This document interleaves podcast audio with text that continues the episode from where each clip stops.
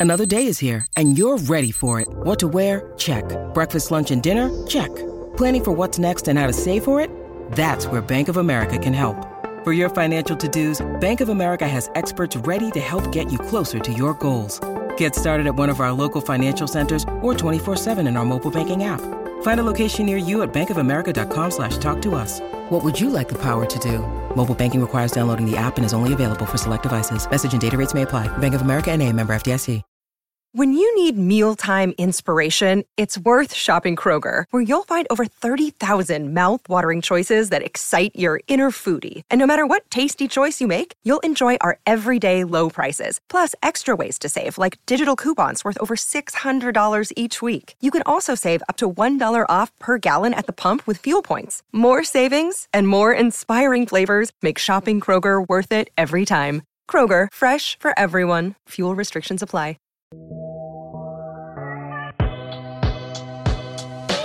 Ayo, welcome into the CHGO White Sox postgame show. Presented by PointsBet. Use promo code CHGO when you sign up to get two risk-free bets up to $2,000. Welcome into Studio A of our CHGO offices here in the West Loop of Chicago. I'm Sean Anderson, the host of the CHGO White Sox postgame show. You can follow me on Twitter at Sean underscore W underscore Anderson. And alongside me tonight is Vinnie Duber. Hi there. You can follow him on Twitter at Vinnie Duber. He's a CHGO White Sox beat writer. Wasn't sure if you were going to give a Herb hello or not. And I, you, I like that you made it your own. I think I did the best of both worlds. I did the Herb thing, Right. But said what I would say. So I think, you know, it's like you've got all three of us here, right? Yeah, and it's like you know we went through the the test run, which was pregame, and I didn't know that you were going to do the Mm-hmm. Right. the cursory hello, and and now we're, we've gotten it. You know, the kinks worked out. So, Exactly. you know, this is a well-oiled machine, uh, doing everything that we consistently do night in and night out, just like the Chicago White Sox, who lost again. Five three loss out in uh, Baltimore to start a series, and they had more than ten hits and lost this game. It feels like a constant cycle of singles after singles after singles, and then outs. Uh, the White Sox leave 13 guys on base tonight, or according to Stevens' weird MLB stat, 28 guys on base. Yeah, Steven's over here trying to rewrite stats on us, and uh, he's claiming that the White Sox left 30 guys on base I'm tonight. just saying, MLB.com said 28. And they're wrong. No, they were wrong. The, the, the game day, the MLB game day was right with 13. But guess what? 13's still a lot, not Way good. too many. So, uh, man, it, you know, you, if you go in and look at some of the some of the stats when it comes to, uh, you know, r- you know, batting average or even runs scored with guys on base, runners in scoring position, um, you know, uh, uh, bases loaded, even. For the most part, the Sox aren't that terribly bad. The one thing, the batting average with bases loaded Yes. is is bottom of the barrel. It's 27th in the league. Everything else is middling or good. Yeah. And yet this keeps happening. It's it's it's it continues to be mystifying because you look at those numbers and they they don't tell you what should the outcome really should be and it's it's completely different from what reality has been. Right. I kind of have some stats that go along with it. And I was looking at this and I'm like, all right, how do I make sense of these stats? First off, Jack wants to let you know that he's sad. Um, Jack Kwiatkowski is just, just sad. I'm sorry, wants to let Jack. You know, you go. What? Here's what you do. You watch our show. Hopefully, there's going to be a few laughs in there. We'll pick you up a little bit. Then you go over to your turntable. You put a nice record on. You have a nice cocktail. You'll be happy in a minute. The downside, no Herbie Sunshine today. Uh, you know, no Herbie Sunshine to pick up your mood. Uh, He did get checked out by a doctor, got some muscle relaxers, got some steroids, so he should be back in Wow. here tomorrow. He's going to be All coming, meted up. He's going to be coming in here. You know, it's the one thing that you need when watching the White Sox. Herb's going to be the size of that, that. Herb's going to be the size of that Orioles closer coming in tomorrow. They listed Felix Bautista. He's still listed right now on Baseball Reference as 6'5", 190. That He's- man is not 190. He's he's a he's a physical specimen that that fella, and you can tell because he's throwing 102 miles an hour out there. My God, at hitting Eloy Jimenez. We'll get to it in a second. Uh, just to go into some of the left on base stats, though, because we get we you know we kind of got into it a little bit here. Uh, Steven, if we can go to the stats, I went to uh, a site to try to find runners with uh, runners left on base stats because they have them for pitchers, they have them for you know pitching staffs, certain pitchers like Johnny Cueto has a really high left on base percentage just because he's able to get double plays when he Runners needs stranded, to. if you will. Yeah, yes. exactly. Um, so I found the offensive version of this. This is most runners left on base per game. These are all the teams with seven or more. The Padres at 7.2, the Mariners in second in the league uh, at 7.1, the Mets at 7.07, the Dodgers uh, at fourth at 7.07, the White Sox at 7.02, the Rockies at 7.02. You look at that, four teams, pretty good. The Padres have been struggling recently, but you look at the Mariners, they're a solid playoff team. Mets are a solid playoff team. Dodgers are a solid playoff team. It's just kind of the Padres, White Sox, and Rockies that are outliers. But this is the weighted runs created plus of those teams with runners on. Padres are 13th in the league. Mariners third. Mets tied for ninth. Dodgers are fifth in the league. The White Sox tied with the Mets uh, for ninth in the league, and then the Rockies there at 26. So it's not like the the the, the Sox are bad. Like the Rockies are bad. That that I mean that really tells me nothing to be honest Well, with you because I mean two of those teams are among the best teams in baseball the, Yes. the Dodgers and the Mets um, you know those teams are, are division winners potentially depending on what goes on there in the NL East but um, you know and you saw those numbers that right there said that the White Sox with guys on base are one of the top 10 offensive teams in baseball Mm-hmm. obviously good teams are going to have a lot of guys left on base because it means they're putting a lot of guys on base. Uh, the White Sox, as we know, are not a good offensive team by the one metric that counts the most, which is scoring runs, middle of the pack uh, in that department. So, I mean, again, you can't look at anything and you can't look at any of this and draw any conclusions because it's just so damn confusing. Well, I think the conclusion is it's just singles hurt the White Sox, and it's all about sequencing here. It's when those hits come and how Right. they come. Right. And you look at the the list, most at bats with runners on this year. The Mets lead the league at 914. Colorado's in at second at 912. The Sox are in third at 1862. But you look at the Mets, they've scored uh, 523 runs. The Rockies have scored 497 runs. The, Scot- the Sox have for- scored 466. So there is a huge drop off there, and I think it's mainly just because of the lack of extra base hits. And we see tonight the White Sox have so many guys in scoring position, but it seems like when they have guys in scoring position, no outs, it's like, all right, here comes the infield pop up, here comes the strikeout and the ground out in the infield, and the inning's over. It really is. It really is timing. You know what I mean? You said the sequencing of the hits. I mean, it's not like sequencing of pitches. You can't go up Right. there and pick when you're going to hit a, mm. an extra base hit or not. But you know, hey, the White Sox got the White Sox got four extra base hits tonight. One of them left the ballpark. Two of them would have left the ballpark in any other ballpark. I mean, it they it, even on nights when they do what they're supposed to, this is the result. Right. This one I'm not too mad at. And as La Kimba says, uh, we got beaten by a wall for goodness sake, which is true. Um, let's take you through some of the sequencing uh, there, and maybe we'll make more sense of what I meant by that. Top of the first, AJ Pollock hits a single, gets on base. Luis Robert flies out, but then Eloy Jimenez, your click to pick, takes it to right center field. Luis Robert was my click to pick. Oh, I thought. Well, But you he had have some hits and a run, and he did okay. You could have gotten away with it. You could have gotten away with murder right here. I was going to give you Eloy Jimenez. Luis Robert had two doubles. That's true. Isn't this kind of a? Uh, is this a two pair versus a full house kind of situation? I'm not sure. I think you still win because my guy stunk tonight, um, and, and Herb's guy stunk too. He picked Jose Abreu. I think uh, our guys went a combined 0 for 8. So it's not great. you definitely won tonight, uh, whether you got Luis Robert or, or Eloy Jimenez. But Eloy smacked one, 103 off the bat, made it 2 0 Sox, and it felt good. The White Sox had a 2 0 lead. Uh, then in the bottom of the first, an infield bunt by Cedric Mullins. Moncada made a nice effort to try to make the play close at first, but Cedric Mullins, very, very fast. Adley Rutschman worked a very long first inning walk, got on uh, first base, so first and second for the Orioles, then allowed flyout by Santander, and then a huge home run from Ryan Mountcastle on a hanging slider. And we'll take you through the at bat. First off, a swinging slider, uh, a swinging strike on a slider, then a ball, then a ball, then a ball. Dylan does lead the MLB in walks this year, and then Dylan tried to get one over the plate. Again, went back to the slider and left it up and over the middle of the plate. Stoney was talking a lot early on in the game that with the extra day's rest, with the game being postponed, that Dylan might not have the sharpest stuff, and it felt like that was showing itself in the first inning. In the first inning, yeah, absolutely right. And I think we're so used to seeing Dylan Cease absolutely dominate from start to finish, particularly this year, that even a kind of typical thing that happens in a baseball game is very uh, surprising to see from Dylan Cease. That's how good he's been this year. Of course, once the first inning's over, Dylan Cease goes back to being Dylan Cease for the most part until what was that the sixth, his very last Yeah, inning. he retired 12 after the, the so the second inning, third inning, fourth inning, fifth inning, 12 straight set down. Faced a faced a minimum. I believe he had Mm-hmm. a walk in there, but it was erased on a double play. Yeah, a- and he, he was great. And then the sixth inning started getting into a little trouble. Uh, ended up walking Cedric Mullins. Adley Rutschman popped out to the shortstop, and then Santander smacked one up the middle uh, for a single. He wasn't bad tonight, um, but then going into some of that sequencing there, the Sox are down uh, three two after that Mountcastle home run, and then.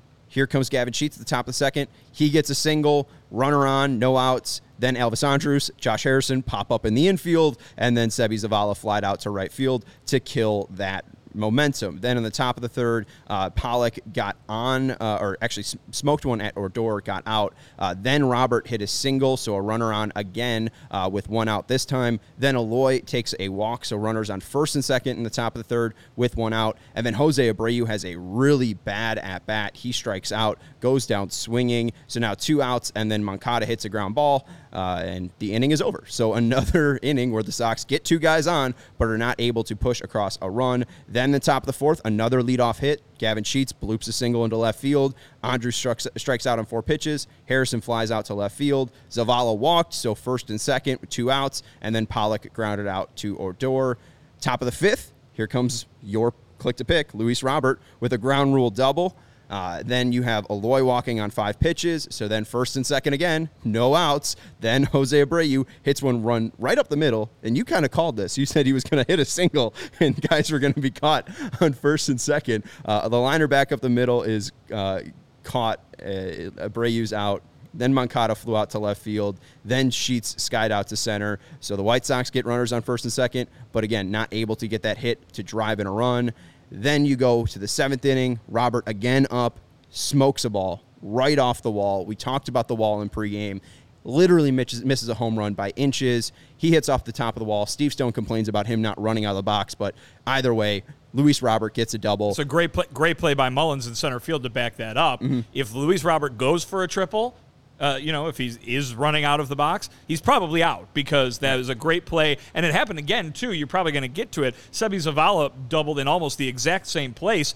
Exact same play by Cedric Mullins in center field to back up the ball bouncing off the wall. That's knowing your home field, and that's a great job defensively by the Orioles. Well, and two, like the, the, at this point, the Orioles are up four to three, or, or yeah, yeah, they're up four to uh, uh, four to two right now because uh, Santander uh, just hit a single, so the Sox are down two runs. So there is no point for Luis to even stretch that and make the first out at third base, right? Like even if he's running full speed out of that box, it is just smart to keep him at second base because stretching that ninety extra feet doesn't really matter because he's not the tying run. At Well, all. and it's just it's just normal baseball, right? I mean, I think I think there are people who obviously are frustrated watching this team, and so the the mistakes, be they real or perceived, are going to jack up that frustration even more. There were plenty of mistakes tonight. You talked about Jose Abreu's at bats, and he had a couple real clunkers. Obviously, there was plenty to be frustrated about tonight. That one right there, if he runs right out of the box, it's a normal baseball thing, and nobody's like, "Oh, I wonder, I wonder what would have happened otherwise." It's a double. He got a double. Move on. Right. The issue is getting the guy in from second or third base. Because could they even get him in uh, from third base? Uh, I'm not sure. Uh, then Eloy grounded out to the, to the shortstop with uh, Robert on second base. Abreu grounded up the middle. Robert went to third, and then Yoan had a great at bat. Drew a walk on ten pitches. Andrew Vaughn comes in to pinch hit for Gavin Sheets. He laced a liner into left field. Feels like the Sox have some light, life. They make it a 4-3 game, but you know, you just flip that. Maybe Yoan draws the 10 in, the 10 pitch walk, then Vaughn gets on, makes it 1-2 and that double, maybe that ties the game up right there or give the Sox, you know, that, that you know, if, if just the sequencing has changed just a little bit right there, the Sox possibly tie it up, but they weren't getting the extra base hits when they needed. Uh, leading off the inning, they did get the one from Jimenez with with Pollock on, but that was really the big thing was they're able to move 90 feet, they're able to do the station to station baseball, uh, but as we know, that just doesn't work. Yeah, there are two things at work here, and there's you know in, in what you're describing, and number one is obviously the White Sox don't get a lot of extra base hits. That's been a problem all year long. It continues to be a problem. It's likely going to be continuing to be a problem until they prove otherwise, and we're running out of time for them to do that. The other thing too, though, is we're going inning by inning, you know, and saying, "Oh my God, why didn't the White Sox hit their double uh, two batters after they actually did?" It's like Some of this Right. is like, you know, what I just said, right? The frustration gets amped up over every little thing because of the way the entire season has gone. And certainly that's to be expected. We've Well- gotten to the point, though, now, guys, where we're complaining that the White Sox doubled too early in an inning. And I mean, come on, you gotta, you gotta. Uh, well, less complaining and just more trying to figure out like the the left on base and the the when runners are on issues, right? Because again, we're looking at it. It's like, oh, the Dodgers and Mets are up there. The White Sox are just as good as the Dodgers and Mets with runners on. Why aren't they scoring as much? I, think again, it's just the unfortunate situation, or, or you know, it's really just when these hits come. Uh, if it's any later or anything like that, then the White Sox probably score more runs. But again, that's just not how baseball works. Um, as you say, top of the eighth, things get interesting. Harrison grounded out to third base, so the Sox start off with a one uh, out uh, in the top of the eighth. But then Seby Zavala cranked one off the left center field wall, like you mentioned. This one probably even further than Luis Roberts, and we have the deeper Will- part of the park, right? yeah, uh, I mean, uh, Luis's was more probably left field. There's two ads out on that wall. One's closer to the foul pole. The other one's just a little bit over. And then there's space between the Orioles and, and White Sox bullpen there. Uh, Roberts was more above that secondary ad, and then I think Zavala's was closer to that corner there. But as you can see here, uh, this is the Luis Robert Would It Dong. 29 out of 30 parks. This would this would go out on. Uh, the only one it would stay in uh, is Camden Yards. Pretty sure it's the same thing for Seby Zavala's one. Smoked it off the left center field wall, like you said. I mean, Seby ran out of the box on that one. Great play by Mullins to back it up, and, and Zavala ends up getting in to second base with a double. Then Pollock has a great job, hits one into the infield. Odor has to make a nice play, makes a quick transfer, but Pollock hustles down the line, line and beats out an infield single. Then Felix Bautista comes in, and this is where things get interesting and scary.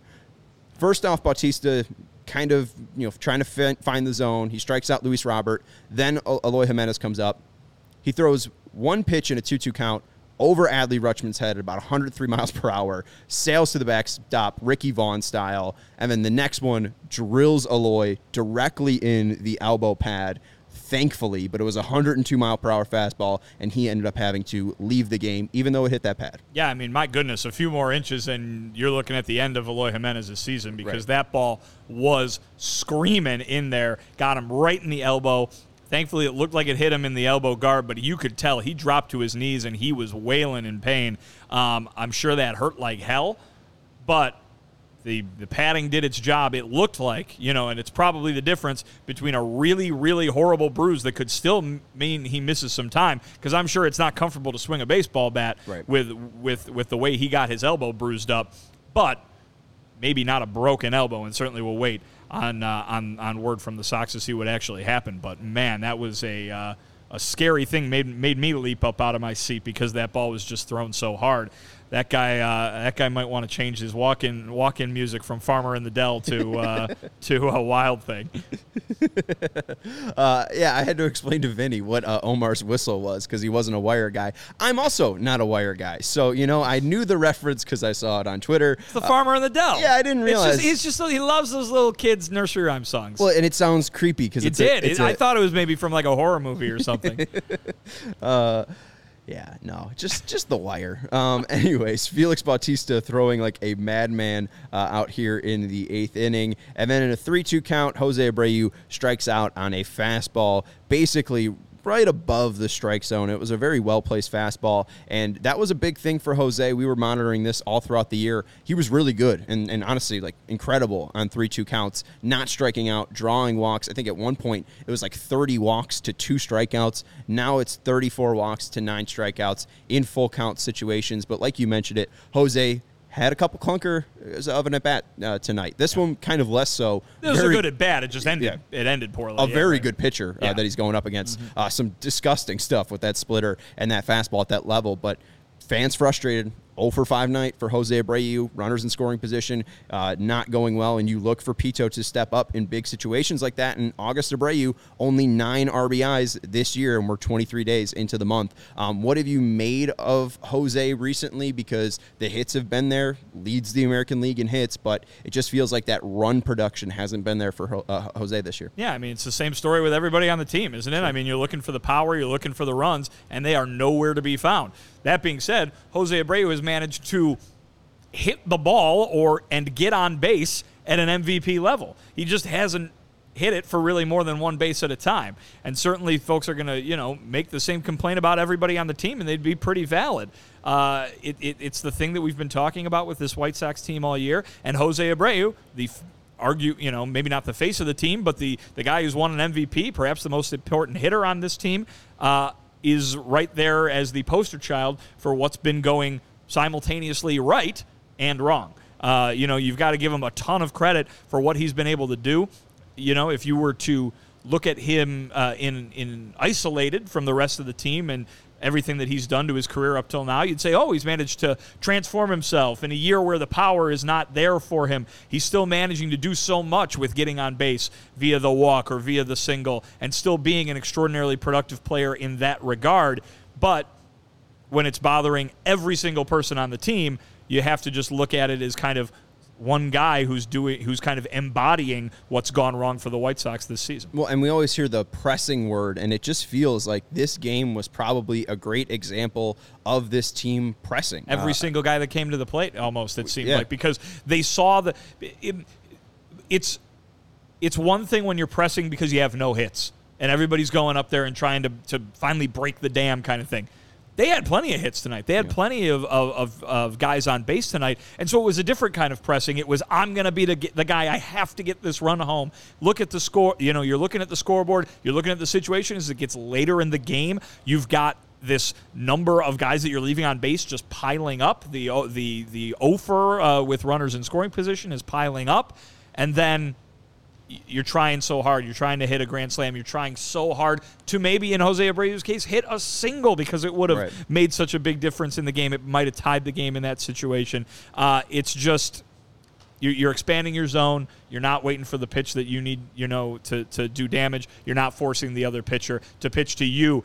He is just doing his job out there and, and doing it very well, and you're not really making it that much more difficult on him. Yeah, and people saying in the comments, uh, uh Abreu's power outage is scary. John Frolich saying Father Time waits for no one. Uh, Jesus Shuttlesworth saying that uh, 2020 MVP is cool, but they shouldn't have picked uh, an MVP in that short season. I don't know about that. You know, he was the award. Mo- he was the best. He was the best hitter in the American League for those two right. months. Um, and, and, you know, you're you're right though. Like it kind of embodies the whole team uh, at this point.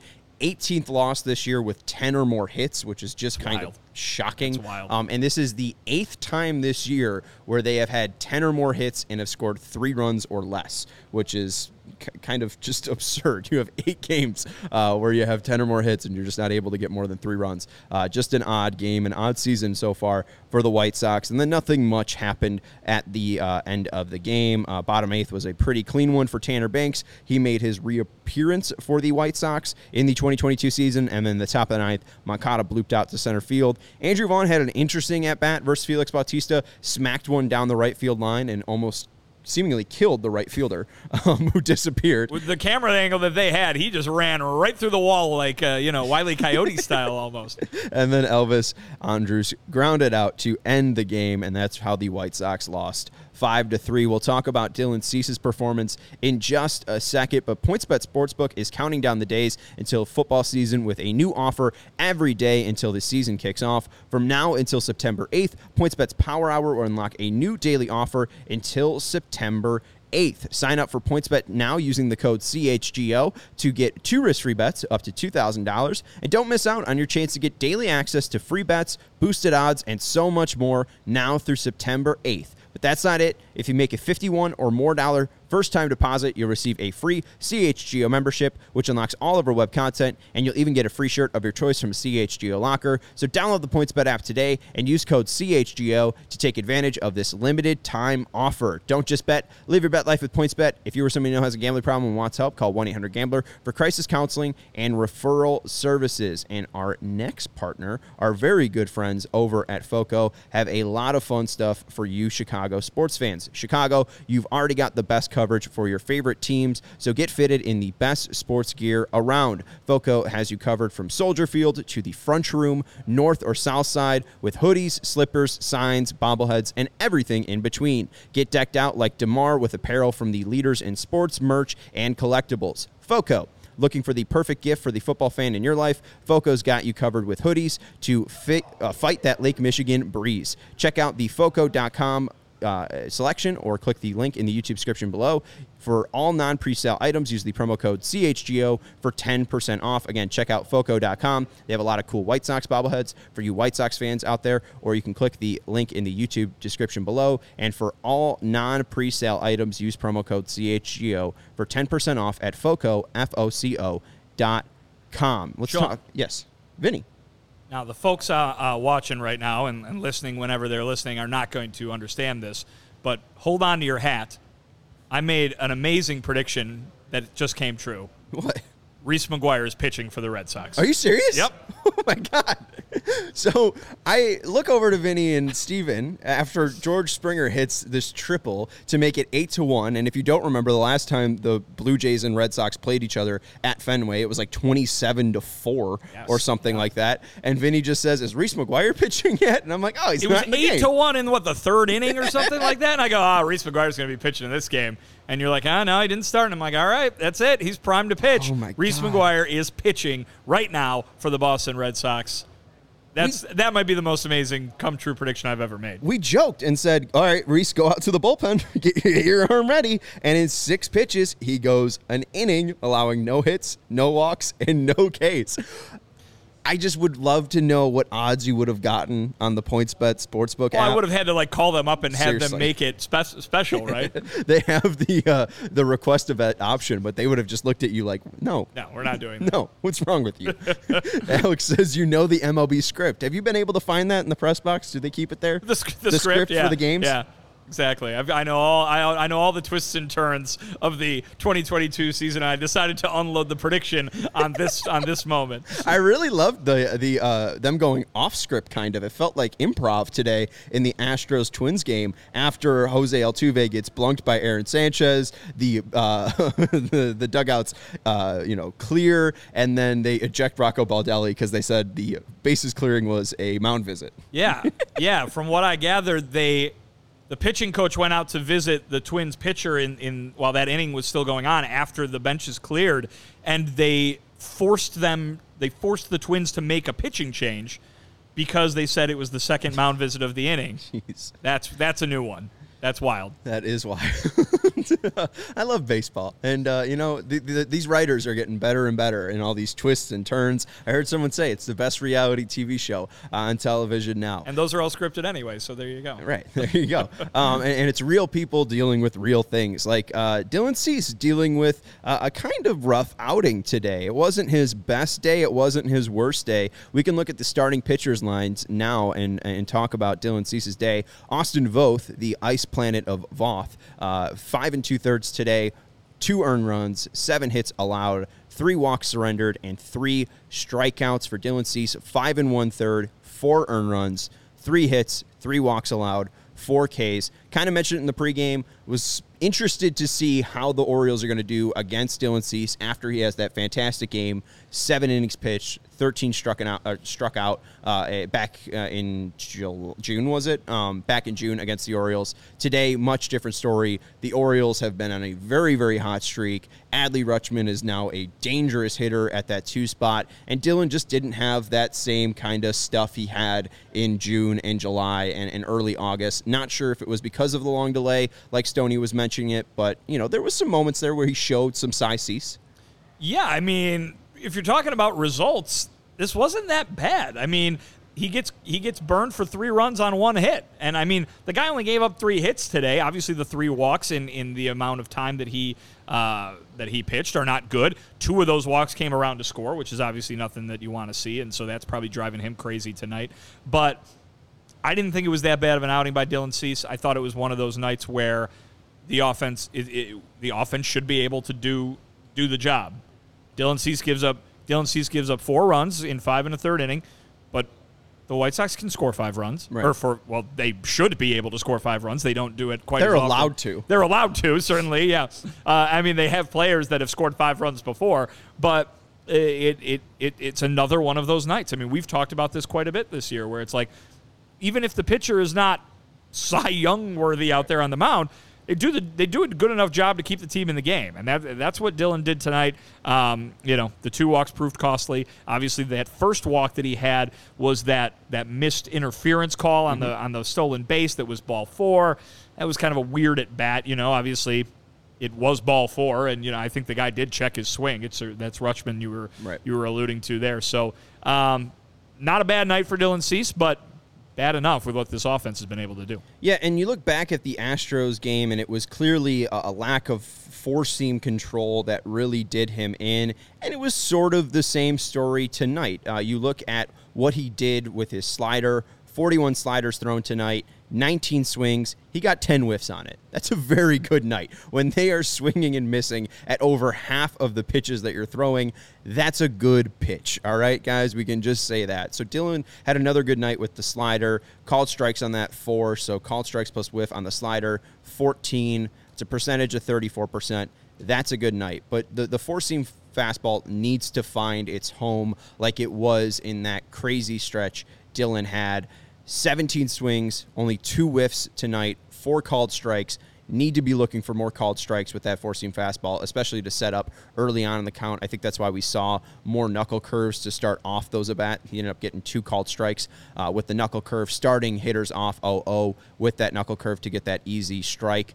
Uh, but looking at that four seam fastball, 15% called strike whiff percentage, and you look at the um, the, the, the balls in play there, um, just guys putting seven balls in play on that four seam fastball. Uh, they were able to hit it hard at times, and you know it, it wasn't really a bad outing, like we said. 12 guys sent down, and this shows it. Like when you have a breaking ball like this, it's going to be easy to get outs. It's going to be easy to conv- uh, you know conduce weak content off of those pitches, 81 miles per hour off the bat uh, against the slider today. But when you're walking guys, when you're breathing life into these at bats, like the Adley Rutschman walk, that's just going to put more guys on base. And when you make a mistake to Mountcastle, you get damaged. I mean, if that is a pitch, you know, to the first step at bat and Mullins takes him deep, that's a solo shot and his line looks much better. So it was really a bad mistake at the wrong time. And, you know, if he's a little bit cleaner, the, the outing would look better. And what's the fourth run? The fourth run scores not because not only because of the leadoff walk, Right.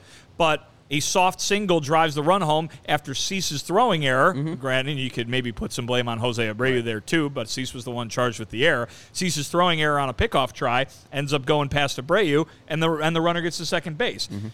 The single that scores that run doesn't score that run if he doesn't throw the ball away on the pickoff try. Right. So Dylan Cease makes some mistakes and he paid for them. I'm going to push back on the on the one day extra rest thing. I know we talked about the you know starting pitchers routines and those are very important. This is a guy who thought he was going to pitch uh, yesterday and he didn't. You know, and, and certainly that can or yeah. When did, was he supposed to pitch? He was supposed to pitch Sunday. Sunday. He was So supposed then to pitch Sunday. Sunday off and Monday right. off. So he's supposed to pitch Sunday. He didn't. I understand that messes with the routine a little bit. Sure, no problem with that. Maybe that had something to do with it. But this is a guy who has pitched very well on extended rest earlier this season. If you remember, I think it was the Sunday before the All Star break, and then the two Sundays coming out of it. So that's three three straight starts with a week, full weeks in between one, two, and three. I mean, the guy, and that was right in the middle of his streak when he's not giving up any runs at all. So this is a guy who can handle that. He's shown that he can handle that earlier this season. The heck, they do it on purpose so these guys can get some extra rest. Um, you know, pulling the plug on Sunday, uh, you know, was unexpected, obviously, because that game was supposed to be played. It wasn't a kind of thing where, um, you know, they could build this into the schedule very ahead of time. But I'll push back on I'll push back on the idea that he was all screwed up because of this. It could certainly have played a role, but Cease has been around long enough to know to, to be able to get up for, for, for anything. Yeah, I mean, looking at the stats, days of rest, um, you look at the 13 games that he has started with four days of rest, an ERA of 156. Five days of rest, he's had six starts, an ERA of 248. Six plus days, this is not including today's game. Uh, five games, an ERA of uh, 312. So, I mean, his ERA has gone up with the more and more rest that he's got, but what do you want? What, you want Tony to, you know, dry up Cleveland's outfield? Well, like, but you're also he talking. couldn't You're, pitch you're on Sunday. But you're also. T- what was the ERA you just read there? Three one two. Three one two. That's really good. Not bad. right. I mean, again, the issue is we have not said this at all uh, at any point on the CHGO White Sox post game podcast, off day show, pregame show. The issue with the White Sox is hitting. it's not. It's not Dylan Cease, right? I, I understand people saying, you know, Verlander probably, you know, locked up the Cy Young today with six. He, he uh, was really he was really really good tonight. no yeah. hits, you know, ten Ks, very good. Probably locked up the Cy Young, but still, I, I mean, Dylan gave you a good outing. It was forced on him to have this this start pushed back. There's nothing really you could do about it. And after the second inning, he looked fine. Like he, he looked like he was in control. So really, it's again the walks that hurt Dylan Cease. I thought it was great that you brought up the Mullins thing too, because I, I, I kind of forgot about that. Um, that pickoff there, like I mean, Stone was mentioning it, like oh he's gonna go, he's gonna go, and they just try to keep him, you know, a little bit guessing, a little bit slow to have that jump, and it just gets under Abreu's glove, and that is basically the, the the backbreaker right there. Because maybe if the Sox are, you know, looking at a four three deficit, they're pressing a little bit less. I'm not sure, but uh, it, it's just another frustrating day. And I, I agree with you. The days of rest, um, there's nothing really you can do about that because you know the game was canceled. You, you Right. I mean, if had he pitched had he Right. pitched yesterday instead of today, he's also got extra rest. Yeah. So I, I don't know. It's just a, an odd day for Dylan. Um, so yeah, I think if there's any two things or, or things to look out uh, after the Astros game and the Orioles game is mainly control for Dylan, especially with that four seam fastball. If he's able to find that, uh, I think he will have more of that great success that he was having in that 14 game stretch. All right, let's tell you about OWYN, our good friends over at OWYN. When you're out on the mound throwing 90 pitches in the hot Baltimore sun, the way to replenish your body after putting yourself through a workout like that is getting the stuff that uh, you only need. I was trying to be real cute with that. Uh, I have to tell you about OWYN, which stands for only what you need. OWYN is a 100% plant based protein shake that gives you nutrition that works as hard as you do. All their products are free of artificial ingredients, allergen friendly, there's no gluten or dead dairy, and they're easily digestible, unlike White Sox games. And I first heard about OWYN from Chicago Bears quarterback Justin Fields, who follows a plant based diet. I know our guy Nicholas Moriano of the CHGO Bears uh, podcast loves this stuff after his uh, you know daily workouts. He goes out to the Bears Fit Gym and gets all ripped up and loaded to play softball uh, for the CHGO softball team that somehow made the playoffs. Right when you're going out in the world, you're putting out energy. Put in very high quality stuff into your body. Again, 100% plant based protein shake, free of artificial ingredients. They're allergen friendly, no gluten or dairy, and they're easily digestible, coming in great flavors like chocolate, strawberry and banana, salted caramel, and vanilla. And now OWYN and CHGO have partnered to give you an awesome offer. You get 20% off your first purchase at liveowyn.com. That's L I V E. O-W-Y-N.com and with code CHGO20 you can get 20% off your first purchase. Join me and Justin Fields and try OWYN. It's only what you need. And we want to let you know about CHGO. CHGO, a fantastic new platform where you can get coverage for all of your Chicago sports teams. You're watching the CHGO White Sox show right now. There's a live CHGO Cubs show going on in the other studio right over there. We got Sky coverage after they advanced to the second round of the playoffs beating the Liberty, coming back from a 1 0 deficit. Sabria and Janice have you covered. So head over to allchgo.com. You can become a member and read all of our great content, all of our great written work on that website. And the CHGO Locker currently has a sale going on. It's a summer sale, 25% off all of our shirts. We have fantastic designs for all of your favorite teams. We got new ones coming as well. So definitely head over and check out the CHGO Locker and our website at allchgo.com. If you enjoy the podcast, you enjoy all of the free written stuff that you get, make sure to support what we're doing here by going to all CHGO and becoming a member or heading over to the CHGO Locker, chgolocker.com, and buying a shirt. Instead of being $30, they're $21.99. So take advantage of this fantastic deal now. All right, Vinnie, we talked a little bit, and also I want to give an update coming out of Baltimore. Uh, this is from Daryl Van Schouwen, who was out covering the team in Baltimore. Now, x rays on Eloy Jimenez's elbow was negative, so he's day to day with a bruise. So, good news for the White Sox. And as we know, he's not going to be playing the outfield in Baltimore. Um, Tony said with the expansive outfield, you're probably not going to see him, so, you know, maybe he's able to DH with a bad elbow. I'm not sure. Yeah, I mean, I would think that swinging hurts the elbow too. Uh, certainly, it was his left elbow, right? Yes. So I mean, it's not like that was his throwing arm, but uh, yeah, I would imagine that that would probably be pretty nasty. We saw Andrew Vaughn battle a, a bruise on his hand that hurt him while swinging. Um, you know, forced him to the IL eventually. I think earlier this season. So those bruises, uh, you know. I think everybody breathes a sigh of relief because they're not worse, but it doesn't mean that can't keep you out as, of a few games. Well, and two, like that's going to be his. He's a righty, so I'm trying to mirror this. He would be. I mean, that's his bottom hand extender yeah, extension so, arm. So yeah. that's probably going to be real painful when he fully extends his arm to swing Mm-hmm. uh, after uh, good old Felix Bautista hit him with a 102 mile per hour fastball. Isn't it nice to be a baseball player? Oh, honey, what happened to you today? Oh, I got drilled with a 102 mile per hour fastball on the arm. Isn't that great?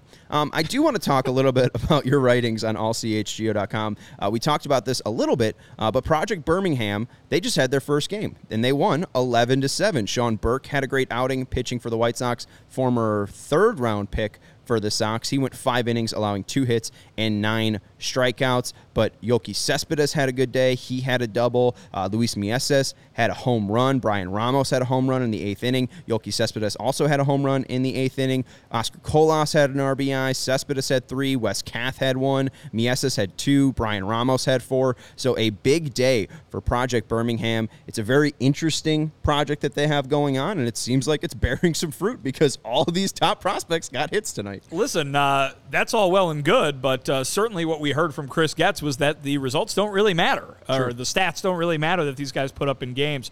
What matters right now is that they're going to be able to work with the coaching staff, uh, or the I should say the staff from from the entire organization, one on one, and and get some really uh, close up instruction from these guys.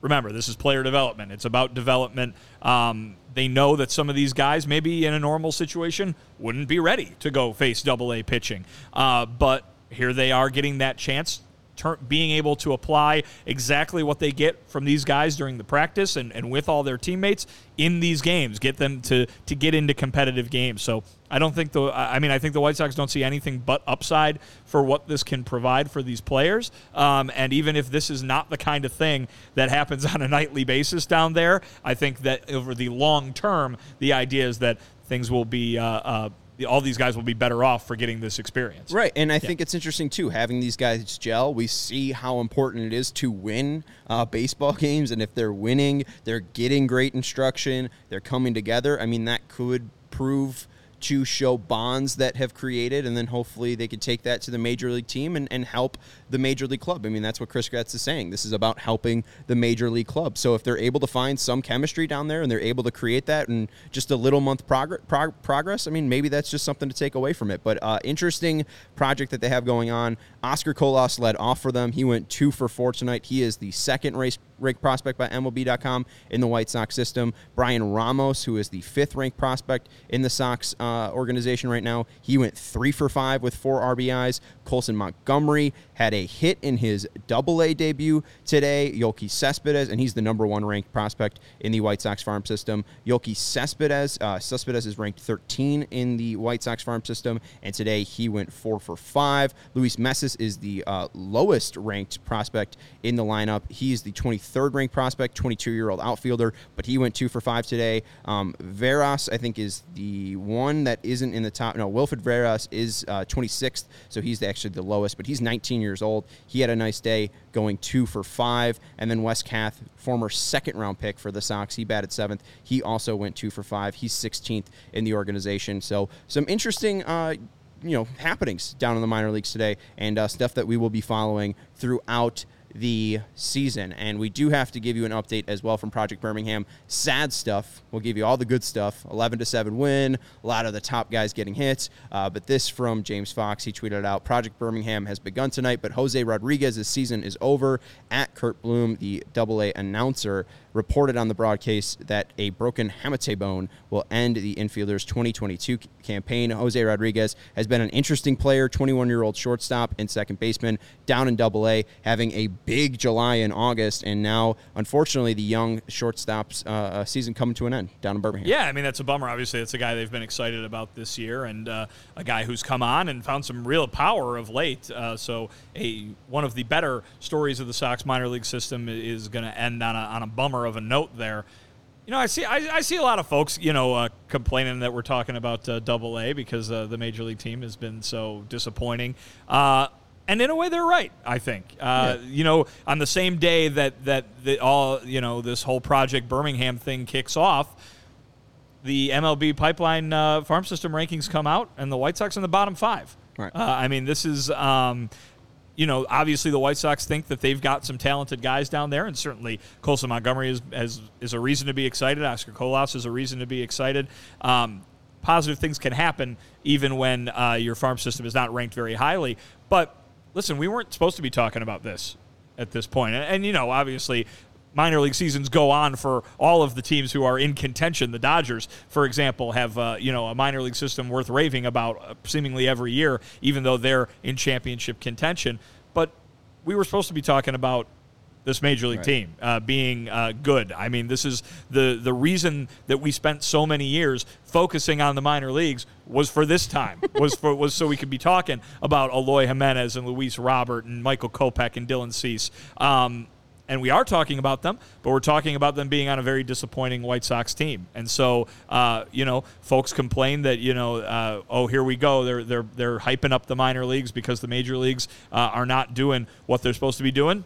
Yeah, that's true, and it, and it's it's a it, it's very it's it's very shocking, and uh, you know as we've talked about all year, just how dramatically different the results have been from what was expected. The player development side was supposed to build this juggernaut at the at, uh, at the major league level. Rick Hahn and the, and the front office invested in all of these guys before they really got their their major league careers going. You know, the think of the three big guys that they gave the extensions to, Eloy and Robert, before they even played a major league game. Right. And Moncada was still only a couple years into his major league career. So this was uh, this was supposed to be the years where, yeah, it's okay. You know, probably not okay from their standpoint, but it doesn't matter as much if the minor league system is ranked where it's ranked because look at what that minor league system has produced at the major league level, and now you got a bunch of guys at the major league level who can't drive in runs. And I think part of the reason why there is an emphasis or a focus on it is because at the trade deadline, the White Sox did not trade off any of the pieces from the minor league farm system.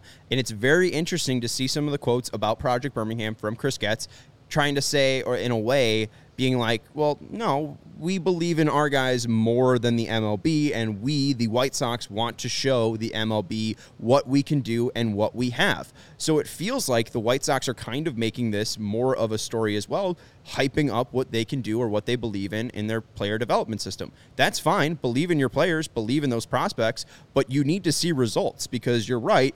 This was supposed to be the 2022 season about the American League, repeating American League champions. Hopefully, the uh, Central champions. Hopefully, the White Sox were would be able to win their second straight division, go to the third straight postseason appearance, and now it looks like that's up in the air. And now you're questioning, well, what didn't the White Sox trade to try to improve this team at the deadline? And we're seeing some interesting results. I know that results don't mean much in the long term, but Montgomery has gotten off to a red hot start. People want Colas up here right now, and that's typical for fans, but 10 home runs in Birmingham is nothing to, to sneeze at. Jose Rodriguez looked like a very interesting player. Bryan Ramos is 20 years old and hitting the hell out of the ball. So I, I do wonder if the White Sox have something. And if they don't, I think they're going to look fairly stupid not digging into that farm system to try to upgrade this 2022 team because there was clear holes on this team and clear holes that continue to hurt this team. They bl- they blew it at the trade deadline, no doubt about that. Uh, they they they had an opportunity to go get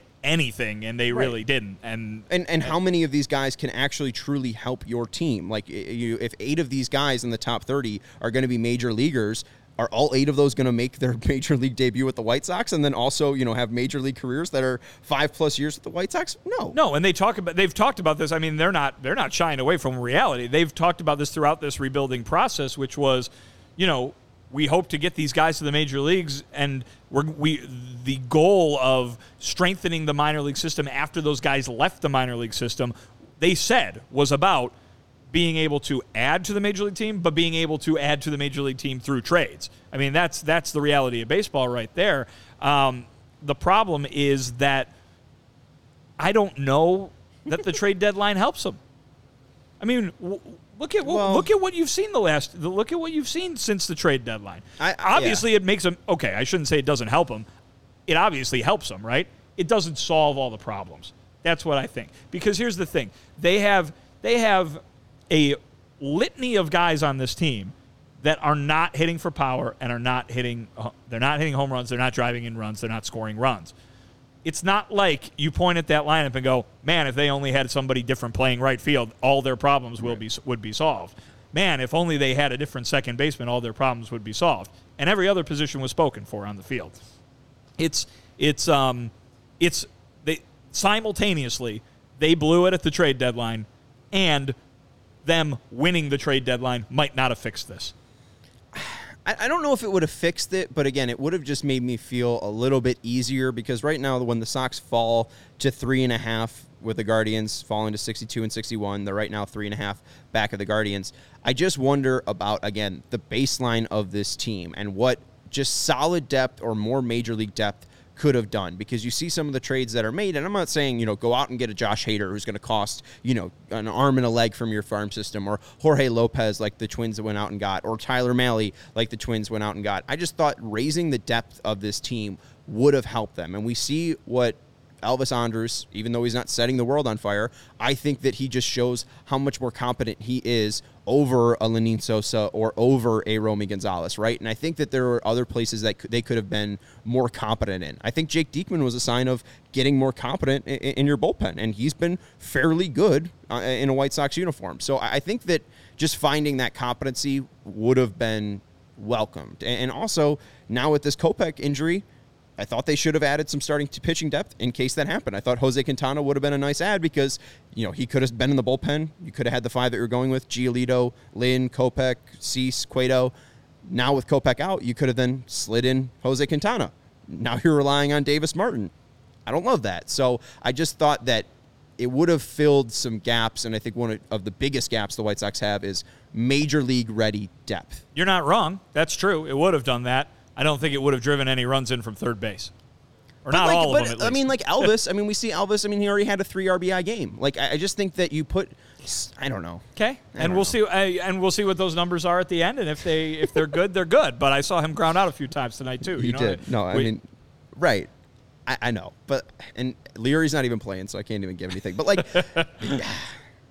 Get Herb, get Herb down here. He'll complain about Leury Garcia. Well, and then Yasmani going down, and now you're relying on Seby, who's a huge question mark in his own right, and Carlos Perez. Like, if they were able to get more depth at the, the, the trade deadline, what could have that looked like? They traded I'm away their backup catcher. That's that's true, but also they needed to get rid of him off the lineup because he had, or roster because he had no options. Uh, so yeah, they were just in a rough spot, and, and maybe the, the issues go all the way back to this year's offseason, and maybe they could have made more you know moves to improve the team then, but uh, they didn't. Uh, anyways, uh, let's look at the standings and then get out of here. Uh, the Orioles, with this win, they are now 11 games back in the AL East, making it very, very competitive. Uh, 64 and 58 on the year. The Orioles are. They are now 36 and 23 at home. The Sox are 62 and 61 in the year, three and a half games back of the Guardians. The Twins also lost. They're two and a half games back of the Guardians. They're 62 and 59. The Guardians are currently playing out in San Diego, and they lead the Padres two to one in the bottom of the sixth. The Orioles are now two games back in the wild card. The Mariners are at 66 and 56 at the last wild card spot. The Blue Jays are a half game up of them, 66 and 55, and the Rays lead by a game. They are in the first wildcard spot at 67 and 55. Your Chicago White Sox, four and a half games back in the wild card at 62 and 61. The real question is will they get to the Red Sox level or will they be able to jump the Twins? I think that's the thing that I'm currently looking at right now. Twins 62 and 59. They're on a four game losing streak. Sox 62 and 61. The Red Sox are 60 and 63. I think if you get closer and closer to the Red Sox, my panic meter gets up and up. If you jump the Twins, my panic meter is going to go down and down. You know, if the White Sox are at least able to be the second place or the second team out of the wild card, just behind Baltimore by the end of this series with the Diamondbacks, I think my panic level will probably be low because it's still the White Sox then the Guard versus the Guardians at that point in the AL Central, and then maybe the Orioles. The wheels fall off. The pitching isn't as good as it has been. The lineup's not as good as it has been, and the White Sox are able to sneak into the playoffs. But really, it just seems like the Sox can only sneak in at this point. I don't really think that they're going to snap out of this and and jump up to the front of the line. Yeah, I mean, I think let's put it this way: they could jump to the front of the line in the AL Central without snapping out of it. I don't know if they can. The, the Guardians are just so well run. They hustle. They do everything right. and they're only a handful of games ahead of the two teams behind them. But they haven't stumbled. You know, I feel like the White Sox have had stumbles. Like Cleveland has stayed here the entire year. The Sox have gone basically like this. And and honestly, it's like they're they're fighting against that 500 Cleveland line. okay, but doesn't that doesn't that show you how good Cleveland can be though? Doesn't that show you the Cleveland ceiling's really low? Their ceiling's really low, but I think their floor is very very high. I, mean, think the White Cle- Sox. I, I'm I'm I'm questioning where the Sox ceiling is.